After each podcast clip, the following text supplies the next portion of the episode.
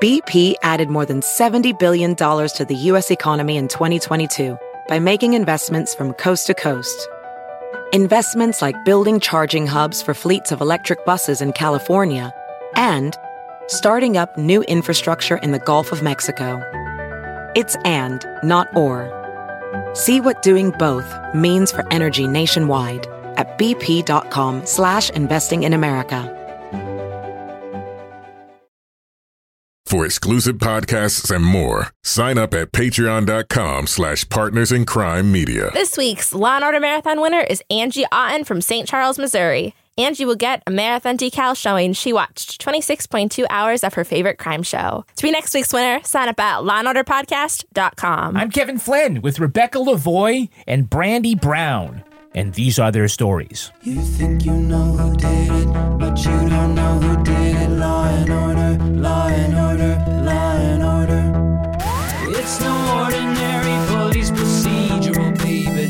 It's the FNOG of police baby. Law and order, law and order, law and order, law and order. These are their stories. These are their stories. Welcome to These Are the Stories, the podcast about network TV's most enduring crime franchise and the real life cases that inspired their shows. I'm Kevin Flynn. Each podcast will break down an episode from either Criminal Intent, SVU, or Original Recipe. And today we're looking at Criminal Intent, Season 10, Episode 7, Icarus. In an injury or death to the lead actor, there's a full payout to all the investors. No one loses a dime. Two days before Mark was killed, Evan Corman had a half hour conference call with insurance agents going over the details of the force majeure clause. So the producer wanted his own star kill. Joining me to do just that is true crime author and the host of Crime Writers On and Netflix's You Can't Make This Up podcasts. It's Rebecca Lavoie. Hello, Rebecca. Hey, Kevin. Thank you for having me back. Thank you for uh, not flying too close to the sun. Oh, you said it before I could. yeah. Damn it. Yeah, rounding out our panel is our special returning guest. It's Brandi Brown. Hello, Brandi. Hello, hello. Nice to be back. Now, you have been on, well, a couple of shows, and I think you've covered just about everything in our uh, franchise universe, but you're a big criminal intent fan. So Yeah. make your case. Why? I want when I kick back and relax. I don't want to solve the mystery. I don't. I want to know who did it right away. I always go and read Wikipedia summaries, so I just want to just tell me how he got there, late, like later on. But I want to know who did it right away. And it's just I don't know. I just like it. It's always also a little bit lighter fare. It seems Mhm. like, and it's not like SVU. You really got to be in in the mood for that or ready to absorb some dark shit. So Yeah, I like it too because I like Eames' just complete disdain for her partner. I really do. Like the way she looks at him, just like Jesus fucking Christ. It's like it's just so refreshing, you know. Like the thin blue line is very, very thin between those two in a way that I really like. Yeah, it's also just funny that like I imagine there could be a whole series where it's just every episode like bonus features where Eames just goes, "Why do you know that? That doesn't even make sense with any of your background. Like how? why? Where did you even have time to learn this?" So, Brandi, of all the franchises, which two cops are your favorite detective team? Favorite Law and Order detective team. Oh, I mean, I really think though it's got to be uh, Briscoe and Green, but it's, Law and Order isn't my favorite franchise, but Briscoe and Green are my favorite detective duo. And why is that? You like the sass? You like the idea that behind the scenes they're singing show tunes and stuff? Yeah, I just like that. They're just they're they get along, they feed off each other, they're just great. Uh my favorite defense attorney though is always gonna be Patti LuPone because she just seems like she does not care. She's just like, look, we all do murder sometimes. I'll drink to that. And then they're all like, ah, Patti. That's how she is every time she shows up. It's just like, eh, it happens. People die. That's what I get paid to say. All right, now let's take a look at the first half of this episode Criminal Intent Season 10, Episode 7 Icarus. Well, in the most efficient exposition speed dump, we see sitcom star turned Broadway lead Mark Landry show up late for that night's production of Icarus. His understudy Bryce is pissed now that he won't go on. Rock star and show tune composer Adam Winter complains Mark is butchering his songs while demanding director Amanda Rollins, no, not that Amanda Rollins, wants to fire him, but show producer Evan Corman won't let her. At that night's performance, as Icarus flies ever so slowly towards the sun, the wire rigging snaps and Mark falls to his death. And you called major case instead of the Occupational Safety and Health Administration. Well, it wasn't a workplace accident. The rigging was sabotaged. Our crime scene unit determined that a rope on the harness was deliberately cut. Stage manager discovered the tampering, called us in. You saw the actor fall? We all did. It was horrible. Whoever did this tried to make it look like the rope was frayed. Goren and Eames learn a prop man tampered with an actress's rigging in an earlier accident done at the request of Corman, the producer. The incident made ticket sales soar, but they can't prove anything. Understudy Bryce denies that he had it in for Mark. Amanda, the director, is spiraling from the stress. The detectives learn that she invited a theater critic to that performance, telling him Bryce would be in the lead.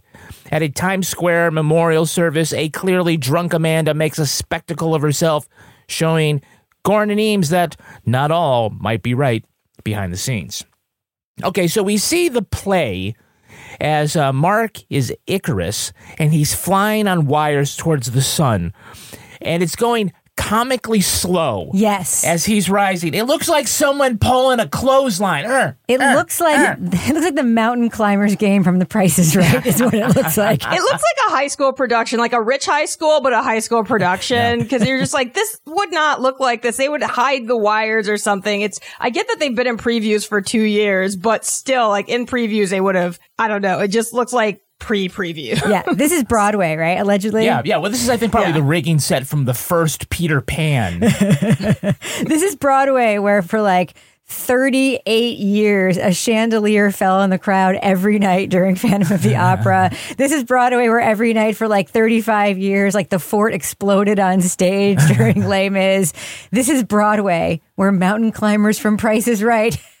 Sandy Duncan would walk in and be like, come on. One step. What are we doing here? this, is- this was garbage when I was Peter Pan. What are we doing? I think the one thing that's really impressive is that Mark can plank while he's dangling there. Like the whole time, like it's going to take him 10 minutes to get to the top of that thing. And he, he should look like a folding chair with his legs just, but he's like, oh, I can do it. I can do it. Oh, the art of the Law and Order universe is my favorite. Who doesn't love the when uh, Law and Order does performance art of It's- some kind? it's the best. River dance. Nothing will ever beat the sexy ladies playing the violins, Yes. a la that like whatever that thing is called that you can get tickets to once a year in Boston. Celtic women.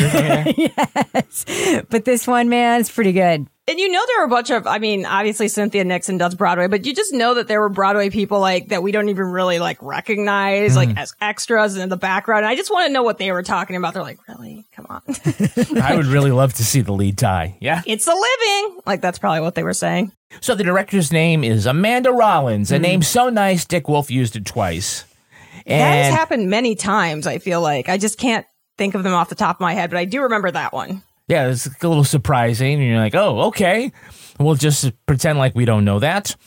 And so, like, when the lead actor falls to his death, she says, Bring in the curtain. instead of, call an ambulance. Well, saying. I think that it's to be fair. At that point, they'd had so many accidents. It's just they know to call the ambulance at that point. So she's just like, just close the curtain. We know Speed we're dial. going into Plan B. That's right. We always this has happened eight times. The understudy's right there. He's right there. He's ready to go on.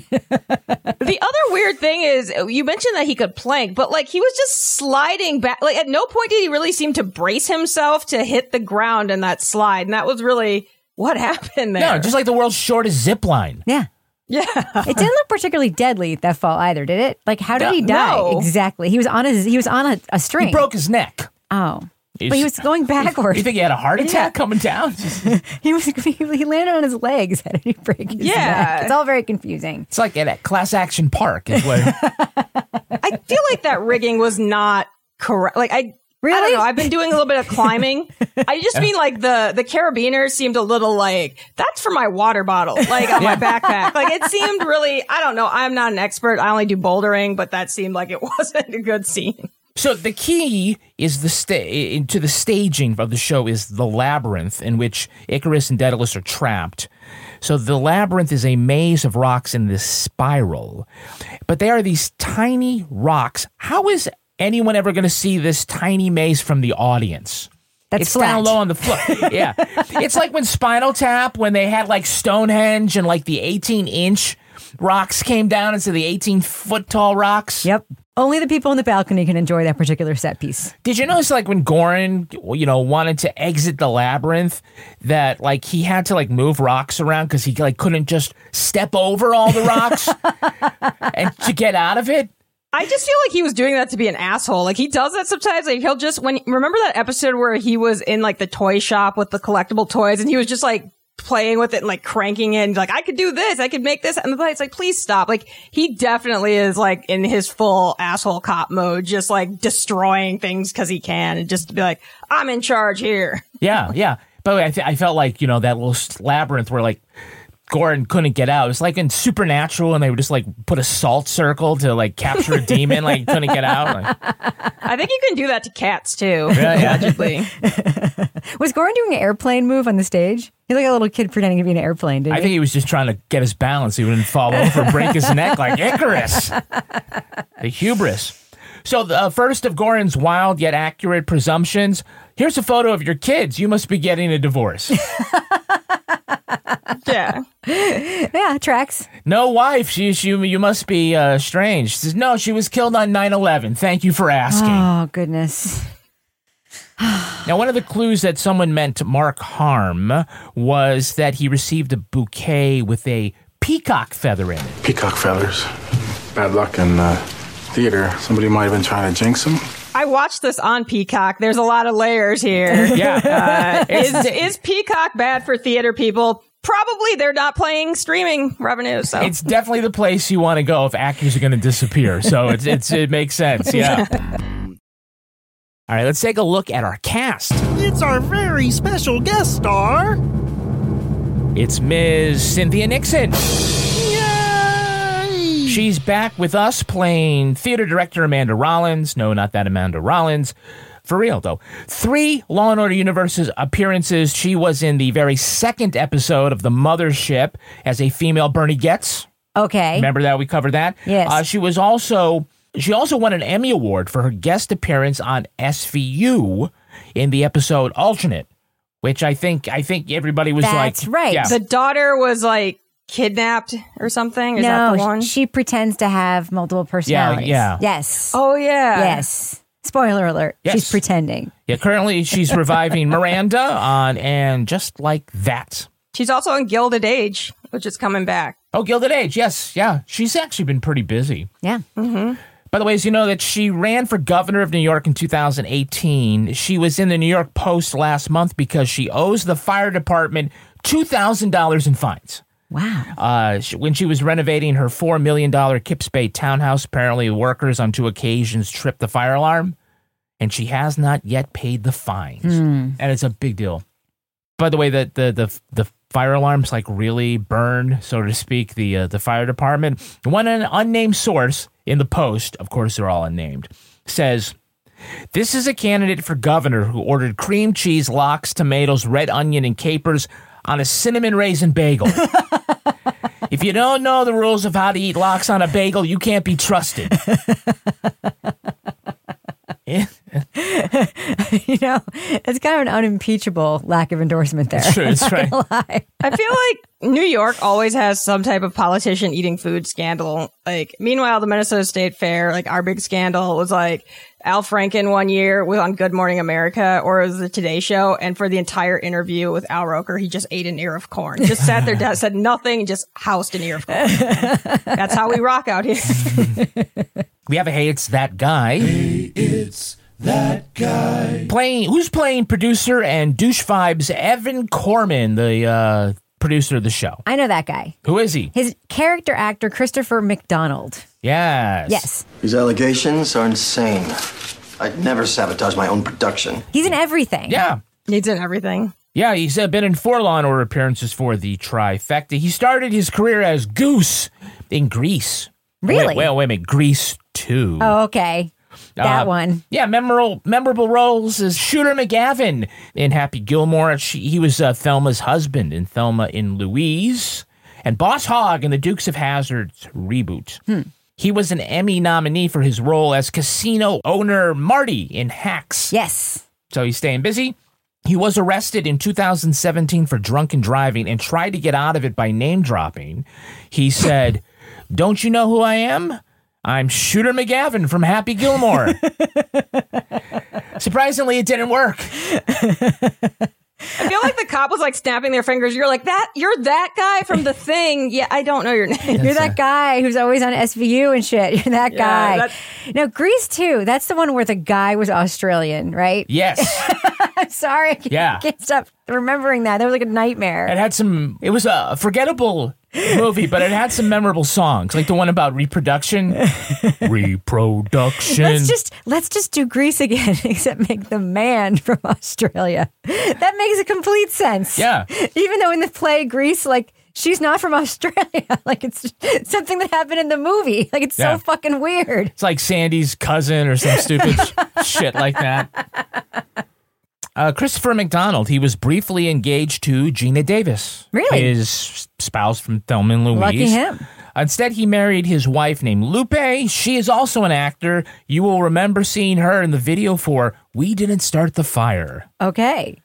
I mean, if you were eagle eyed and cared about that shit, you would. I did not even remember the video. I just remember the song. But did she almost make the Olympics for archery like Geena Davis almost did? No, I don't think so. Just asking. She didn't start the fire. Fun Geena Davis fact that I was able to throw it there, throw in there. I feel like you've mentioned this on a different episode. Yeah, I mention it whenever I can. It's the only thing I know about Geena Davis.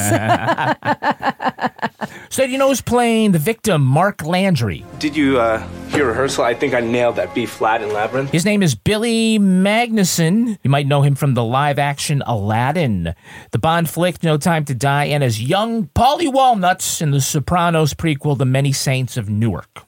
Uh, he has upcoming projects in the live action Lilo and Stitch. Oh. and the HBO comedy series about superhero movies called The Franchise. Is he playing Lilo? In Lilo and Stitch? I'm guessing he's not. Which one is the alien? Stitch? I believe that would be Stitch. I got. I think it has to be Stitch. It has to be Stitch. I don't even remember. I think I was a little too old for uh, a little bit. I got a feeling he's probably playing a bad guy. Yeah. I know, something like that. Yeah. So Billy says, quote, I eat eight times a day, but it's what my intake is. I eat all the time, but it's good stuff. If you want to eat that chocolate, why don't you eat that dessert? Have an apple or a vegetable instead. And I say, quote, go fuck yourself, Billy. He's one of those boring people Yeah. who talks about his diet all the time. Oh yeah. Oh my Like, god. Thanks, Billy. Don't- how about how about a chocolate covered apple? It's like I've been to the Minnesota State Fair. Like, yeah.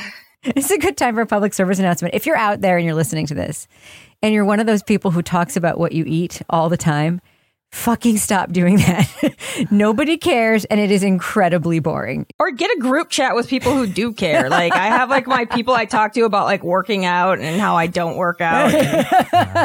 exactly. Am I getting enough macros? Is this enough protein? And, yeah. exactly. Exactly. Get a group chat. The answer to a lot of stuff is get a group chat. That's like 90% of like society would be better off if you just had a group chat. yes. Uh, can you give me the name of the actor playing rock star Adam Winter? Amanda blamed everyone and everything. Okay, she even had a problem with the songs. You disagreed? Well, being as I wrote them, yeah. Faux Bono. Faux Bono, yeah. he seemed like more that he would be in like Maroon 5, honestly. Yeah. Could be on like the next season of The Voice as one of the judges. Yeah, One he of those, definitely would be one on of those next season of replaceable dudes from Maroon 5 who no one knows Yeah. who they are. That's Eion Bailey.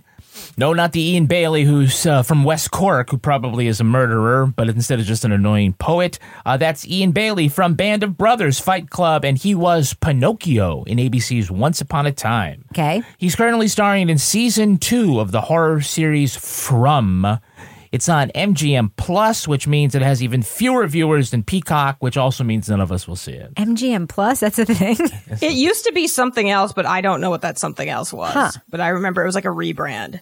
I would say if you invested a lot of money in MGM Plus, I hope it was just your subscription. we have a repeat offender. Repeat offender. Returning as uh, Goren head shrinker Paula Gyson is Julia Ormond. And last week you were flooded with it. Fight or flight. What's underneath the anger? Also returning in a mini crossover. Crossover, crossover, It's Selenis Leyva. She's Gloria on Orange is the New Black, and here she is reviving her role as Detective Rivera from The Mothership. Remember, she played the uh, female Profaci. Oh, Profaci. Yep. We have a Hey, It's That Girl. Hey, it's that girl. Can you tell me who's playing Lisa Kirby, the stage manager?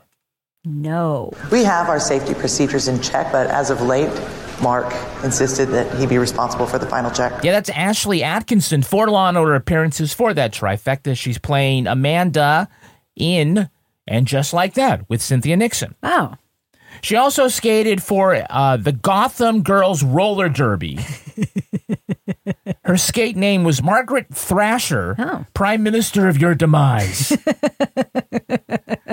Rebecca, do you have a um, a name? Uh, you know, like a, uh, roller Yes. derby name? What is it? yes, Lieutenant Uherda. Although I never played roller derby and I only wanted to so I could use my name. it? Brandi, have you come up with your own roller derby name yet? No, but several of my friends do roller derby, and one of my friends apparently uh, did not know about the conspiracy theory documentary Loose Change about 9-11, and that was their roller derby name, and everyone's like, oh, are you like a 9-11 truther or something? and they didn't know, and then their friends had to sit them down and be like, look, we're going to have you watch this video. It's crazy. they think there were fake voices. They landed in Ohio, and the person's like, oh no, I just been, I'm whacking crazy. so, yeah. My favorite roller derby name of someone I know uh, here in town, because we've got like pretty big roller derby scene, is Marge Hadron Collider. That's my favorite one. That's a good one. Your friend uh, probably changed her name to Q Annie. No, I Tell think me she's still more. loose change. I don't know, but yeah. Did you spot who's playing Professor Cleo Alexander? You mean the lady that Goren goes to for no reason? Yes. no. Well, whoever it is, Bobby, one thing I do know I know you. You'll find him. that is Miss Patricia Lee Smith, also known as Patti Smith. Singer, activist, and punk poet laureate. Wait, that was Patti, Patti Smith, Patti that was Smith? Patti Smith, Patti Smith. Yes. Oh. So they just like shoehorned her in there. That's why he went to her for no reason. Yes, exactly. We have to, have to find a way to employ Patti Smith in the second to last episode of Criminal Intent. Patti yes. Smith's like, oh, I've always been a fan. I've always wanted to be on the show. Let's just make up a scene where nothing happens and, and she sees you for no reason. It's sad. Let me show you how smart I am.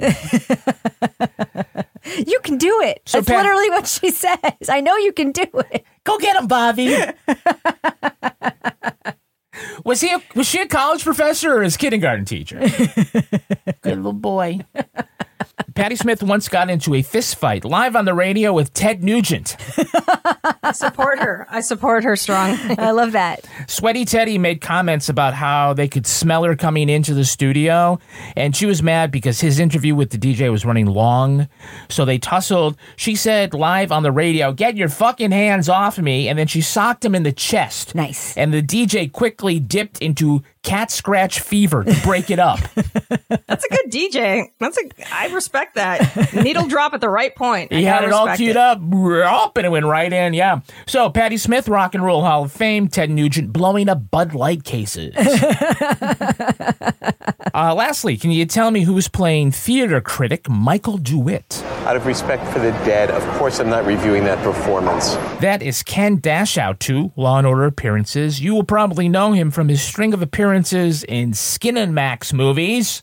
No. Yeah, they include You probably know him from his string of appearances in the Skin and Max movies. Well, those movies include The Naked Detective, Hmm. Broadcast Bombshells, Hmm. Sextrospective, New York Nights, and Bikini Bistro.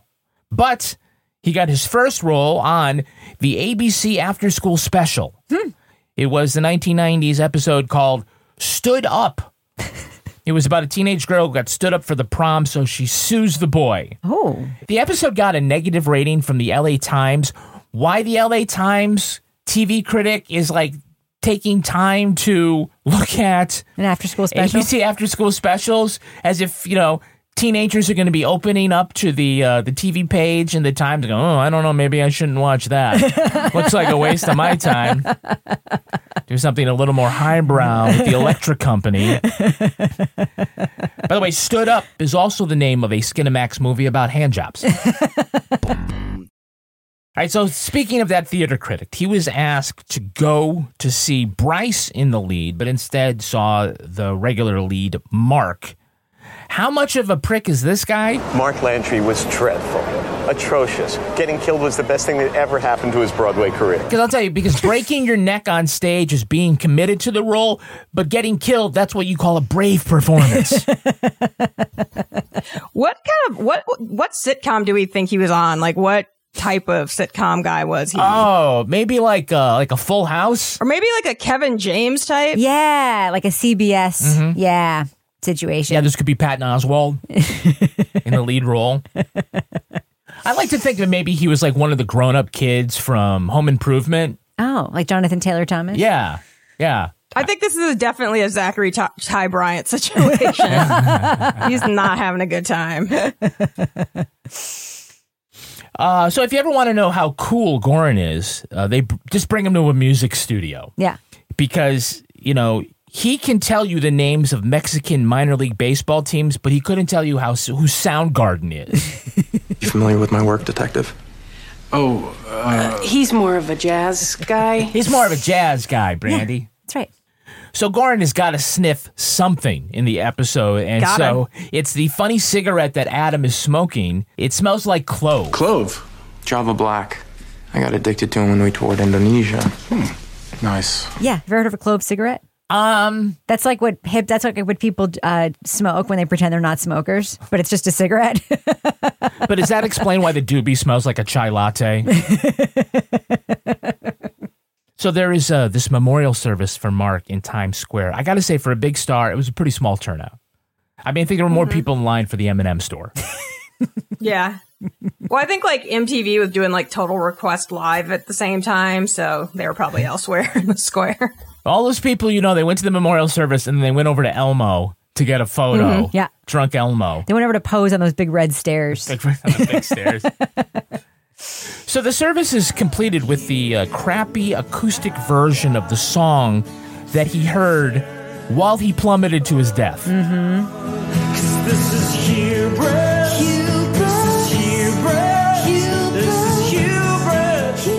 What a great Spotify list this would make. Music to die by. Sabotage songs could be the, the title of it. Yeah. One Hitman Wonders. Yeah. No? Hmm. Headbangers and neckbreakers. Sugar Ray's Fly. I just want to fly. Yeah.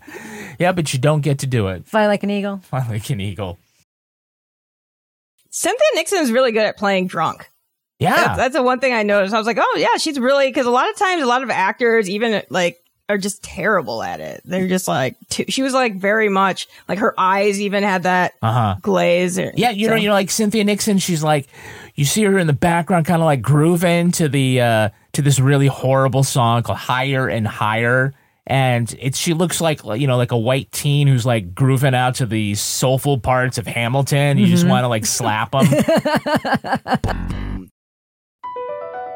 Across America, BP supports more than 275,000 jobs to keep energy flowing. Jobs like building grid scale solar energy in Ohio and producing gas with fewer operational emissions in Texas. It's and, not or. See what doing both means for energy nationwide at bp.com slash investing in America. Ophthalmologist Dr. Strauss has seen firsthand how the metaverse is helping surgeons practice the procedures to treat cataracts. Cataracts are the primary cause of avoidable blindness. He works with a virtual reality training platform developed by Fundamental VR and Orbis International to help surgeons develop the muscle memory they need. The result? More confident, capable surgeons. And even more importantly, Patients who can see. explore more stories like Dr. Strauss's at meta.com slash metaverse impact. Now let's take a look at the second half of this episode. Goren and Eames question Amanda about why she told the critic Bryce would be in the lead the night Mark was killed. She denies staging the accident. You didn't want DeWitt reviewing Mark that night, so you cut the rig, staged an accident. No, I didn't. You've been under a lot of pressure. A year of living and breathing Icarus, pouring your heart and soul into the production. Maybe you didn't want to turn out to be another Julie Taymor, get fired for artistic differences. I would never hurt an actor. Amanda's assistant Roger tells the detectives Mark was having an affair with someone. Under Mark's bed, they find the same clove cigarettes rockstar Adam smokes. He admits to a down low relationship with Mark. Adam says that he was in the limo the night Mark was uh, late for the theater, and they were late because the car kept going around in circles around the theater. The driver admits to Bobby and Alex that Amanda paid him to make Mark late so Bryce could go on, but Roger called him to cancel that plan. Amanda admits to the plan but says she never told anyone to call it off. Gordon Eames tells Captain Hannah that they've learned an insurance policy on the struggling show would cover the investor's cost if the lead actor were injured or killed. They bring Roger to the office of Evan, the producer. There they confront Roger with his fingerprints on the rig. And when it appears Evan will let the assistant take the fall, Roger reveals he did it all at the producer's direction. And he even recorded it on his iPhone. Hmm. The detectives take both of them into custody because, like Icarus, they flew too close to the sun. Oh yeah, they did. So quickly, you know, Greek mythology of Daedalus and his son Icarus. Daedalus built the labyrinth to imprison the Minotaur, but after a double cross, he and Icarus were imprisoned there, unable to walk out. Daedalus built wings of feathers and wax and escaped into the air, but the overconfident Icarus flew too close to the sun, melting the wax, calling him to fall to his death. Goren assumes that there is a thematic tie between the fatal sabotage and the Greek myth.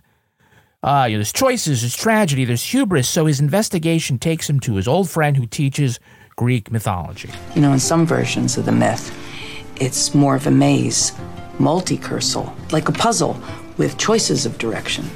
But the killer thought that they had no choice. You know which professor he should be consulting with? The one that can teach about gravity. Hey, Sir Isaac Newton on your list of suspects? or even like a theater professor being like, yeah, like someone who does like stage management or anything. I love that there's a college class about Greek mythology. I just love that so much. It comes up in so much trivia, and I never learned it. And I'm like, oops, sorry. I know like five of them, and I'm always like, Cupid? Zeus? Is this Roman or Greek? I don't know. So Goren has another side trip. Uh, he has to go to uh, mandated therapy, who's a condition of him being reinstated after being fired by Eames. Eames fired him in season nine. Uh, he says that he had a dream. There were men on the bridge with me uh, wearing some sort of military uniform, and they were walking the other way. And what do you think it means? I don't know, I was hoping you could tell me. They were going one way and you were going the other. Mm-hmm. And the bridge was over water. Turbulent water. You couldn't figure that one out on your own, Mr. James. what is the meaning of this dream?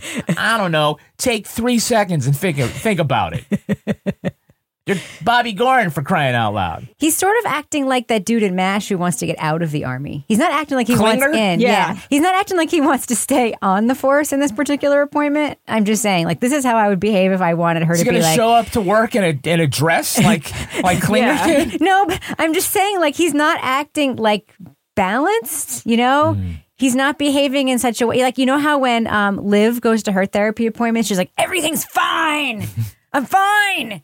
Let me back Yeah. on the job. I'm fine. Yeah, but her therapist is Mr. Noodle.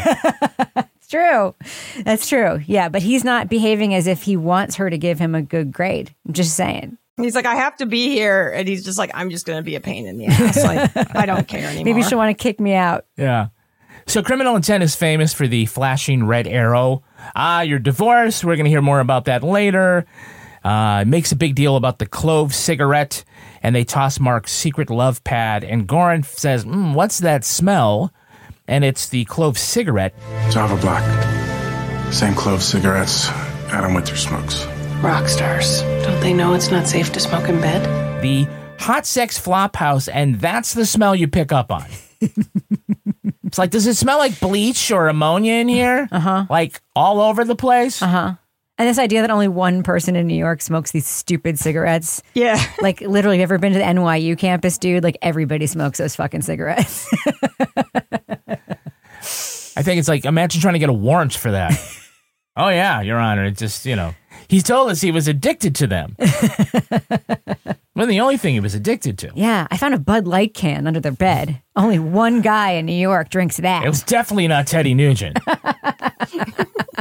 uh, so we get to the big reveal. Goren and Eames bring Roger into Evan's office and turn them against each other to get this confession. It's ridiculous. Tell him, Roger.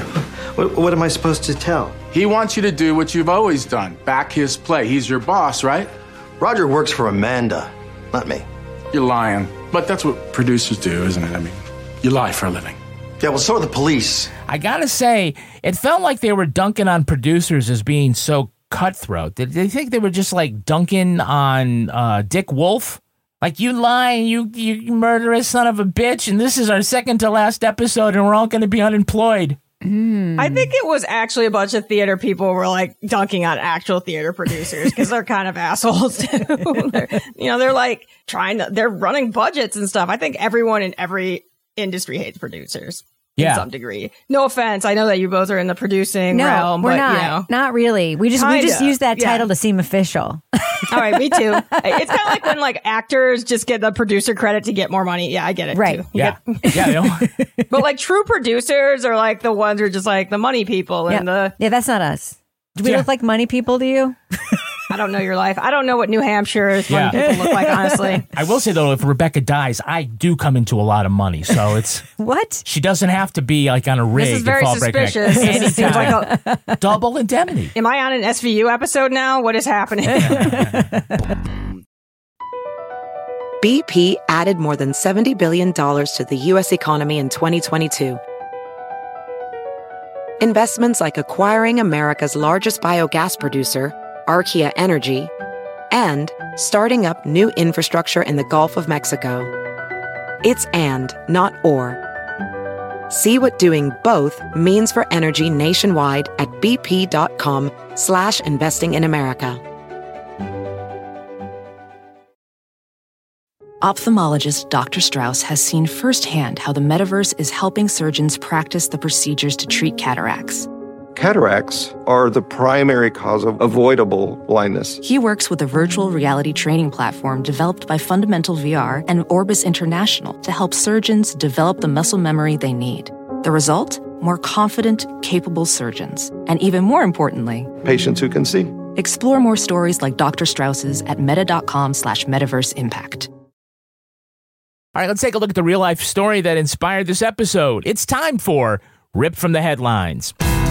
You think you know who did it. You think you know who did it. But you don't know who did it. You don't know who did it. Rip from the headlines. This episode takes inspiration from the snaffers around the Broadway musical Spider Man Turn Off the Dark. With music from Bono and The Edge, the show would feature the superhero swinging over the audience on wires. But technical problems plagued the musical right from the beginning. Some of the expensive special effects just wouldn't work. An acrobat broke his leg when pinned beneath some scenery. Another broke both wrists. A safety harness fell from the rafters, bonking an actress on the head and giving her concussion. Spider Man was supposed to swing from the stage to the balcony, but the stuntman got stuck seven foot above the audience. Stagehands had to rescue him with a pole while he dangled there for 15 minutes. The most serious accident happened when a performer fell 21 feet into the orchestra pit because his safety harness wasn't attached. He broke his skull, four ribs, and four vertebrae. All of these injuries happened during preview shows well before the musical's official opening night. Critics panned the music and bland story, and changes to Peter Parker's backstory didn't sit well with comic fans. The production was the most expensive in Broadway history, with millions in cost overruns each week. The final curtain fell on Spider Man Turn Off the Dark in January 2014. Wham, wham, wham, wham, wham, whammy.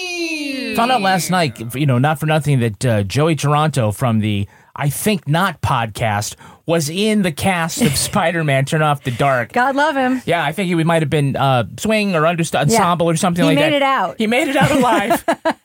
Pretty soon they'd be like, okay, who's next on the swing? you, you, you fit into the Spider Man suit. So it was crazy how they like. I, so I read the book about it, and actually, this is the ending of the this episode where it's like the dramaturg and the producer. Basically, the writer they brought in another writer. They brought in writers, a producer. They were trying to push Julie Taymor out. They tried to push her out.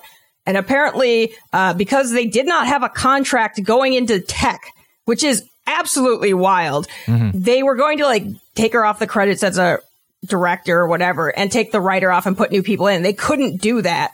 Um, but there were a lot of like meetings. There were a lot of meetings where like Bono was called in. They had chats and they were like, how do we get her to be okay with this? She's one of those people that you have to like have someone to like put their foot down or else it's just gonna, she's gonna be all over the place. But I mean, I, I think it was just like when you read that book, I forgot it's about Spider-Man Turn Off the Dark. You could find it. It's, it's absolutely wild. And you're like, yeah, I'm surprised more crime did not actually happen here. Yeah, because she did The Lion King on Broadway, which was hugely Mhm. successful and won a ton of awards. And I think everyone Mhm. thought that vibe was going to come over to the show, and it did not. So one of the songs from the show is called "Boy Falls from the Sky," and there's another song called "DIY World." Here are some of the lyrics: gamma rays, tidal waves, influence. There's so many ways. The human race can't take a hint. Whip the zinc and you can swim. If you don't mind a little change of skin, designer jeans are a better fit. And by the way, this was from Bono and Edge. okay, it's actually worse Or- than We Didn't Start the Fire. it is worse than that. the New York Times said Spider Man is not only the most expensive musical ever to hit Broadway, it may also rank among the worst. And Bono said, We don't disagree with the New York Times. It's apparently technically like a lot of places don't consider it a flop because it actually went three years. Yeah. Oh, three horrible years. People wanted yeah. to see it because they That's want. excluding previews. Yeah. it Yeah. went three years. Yeah, people Yeah. wanted to see it. I remember that. People were like psyched to see this like train wreck of a oh, show. It became like a cult thing. Like people like got high and went to go see Spider Man. Well, there, there's so many shows on Broadway that are either familiar long running hits like Wicked or Hamilton or something like that. But there are so many that come to the stage with an audience built in. Shows like The Lion King, Harry Potter. There's even one for Back to the Future, a musical. And you got to think about like all the franchises in the, in the movies and stuff like that. They ended up being superheroes that we already know. Are the producers just giving audiences what they want? And what is it that we actually want if it's just going to be stuff we already know? Brandi, any thoughts? Well, I think that I mean you you know a lot to fill those theaters and to make that money back for those productions, you kind of have to perhaps pander. But a lot of the stuff that makes it, you know, you can't start off Broadway with something this big. It's just not going. They had to start in Broadway first. But Rebecca, what what does it say about people's taste that Yeah. they're not they're, they're not like eager for like a brand new But they story? are because when something Yeah. comes out that's new, people love it. Like people mm-hmm. go wild. Like when Dear Evan Hansen came out, people loved that. Even like a hybrid thing, like Waitress, which was based on a movie that was not a musical. Yeah. By the way, like that, there's a musical that people love, all original music, but like based on a movie that did was did not was not a huge movie. It was a tiny little indie film. Yeah. Um, but like people love good original musicals. They go viral. People six people love it. Like so, it's just it's just a question of like are producers willing to back a risky Uh-huh. proposition? Well, that's also that's also kind of why the Tonys kind of struck a deal, I think, with the WGA not to be picketed this year when they had the Tony because the Tonys that's the only way that like nat- like tourists are going to know to come see some of these shows, Mm-hmm. Mhm. and so they were like, "Well, you can't have a writer on it," but like honestly.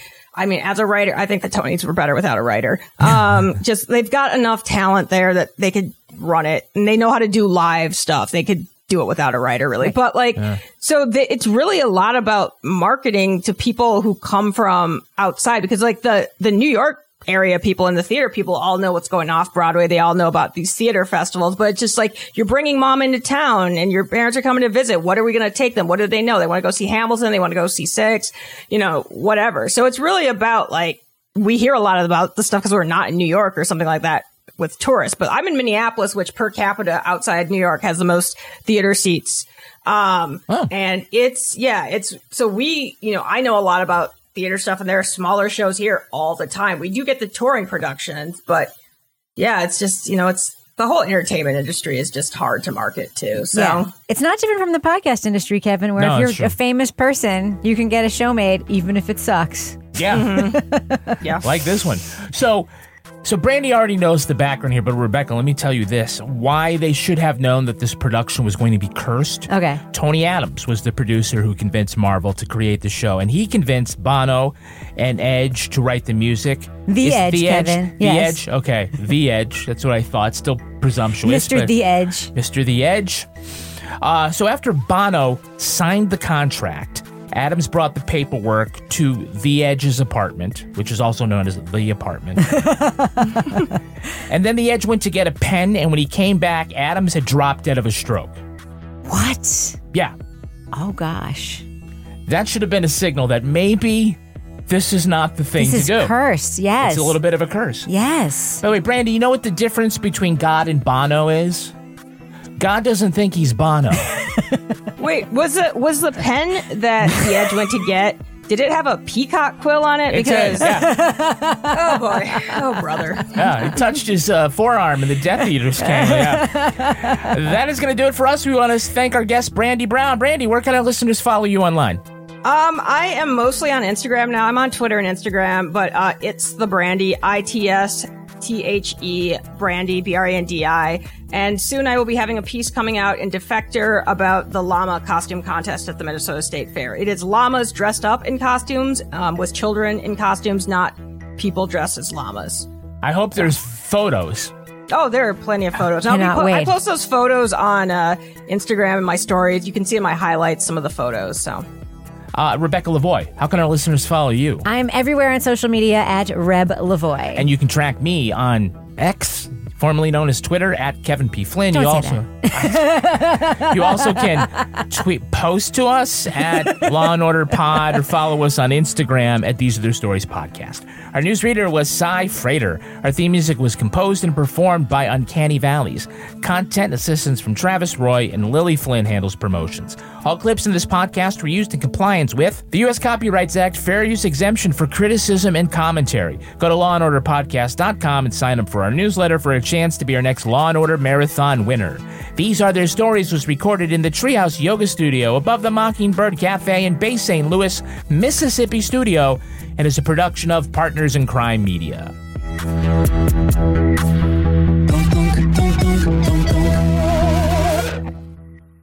Partners in Crime Media.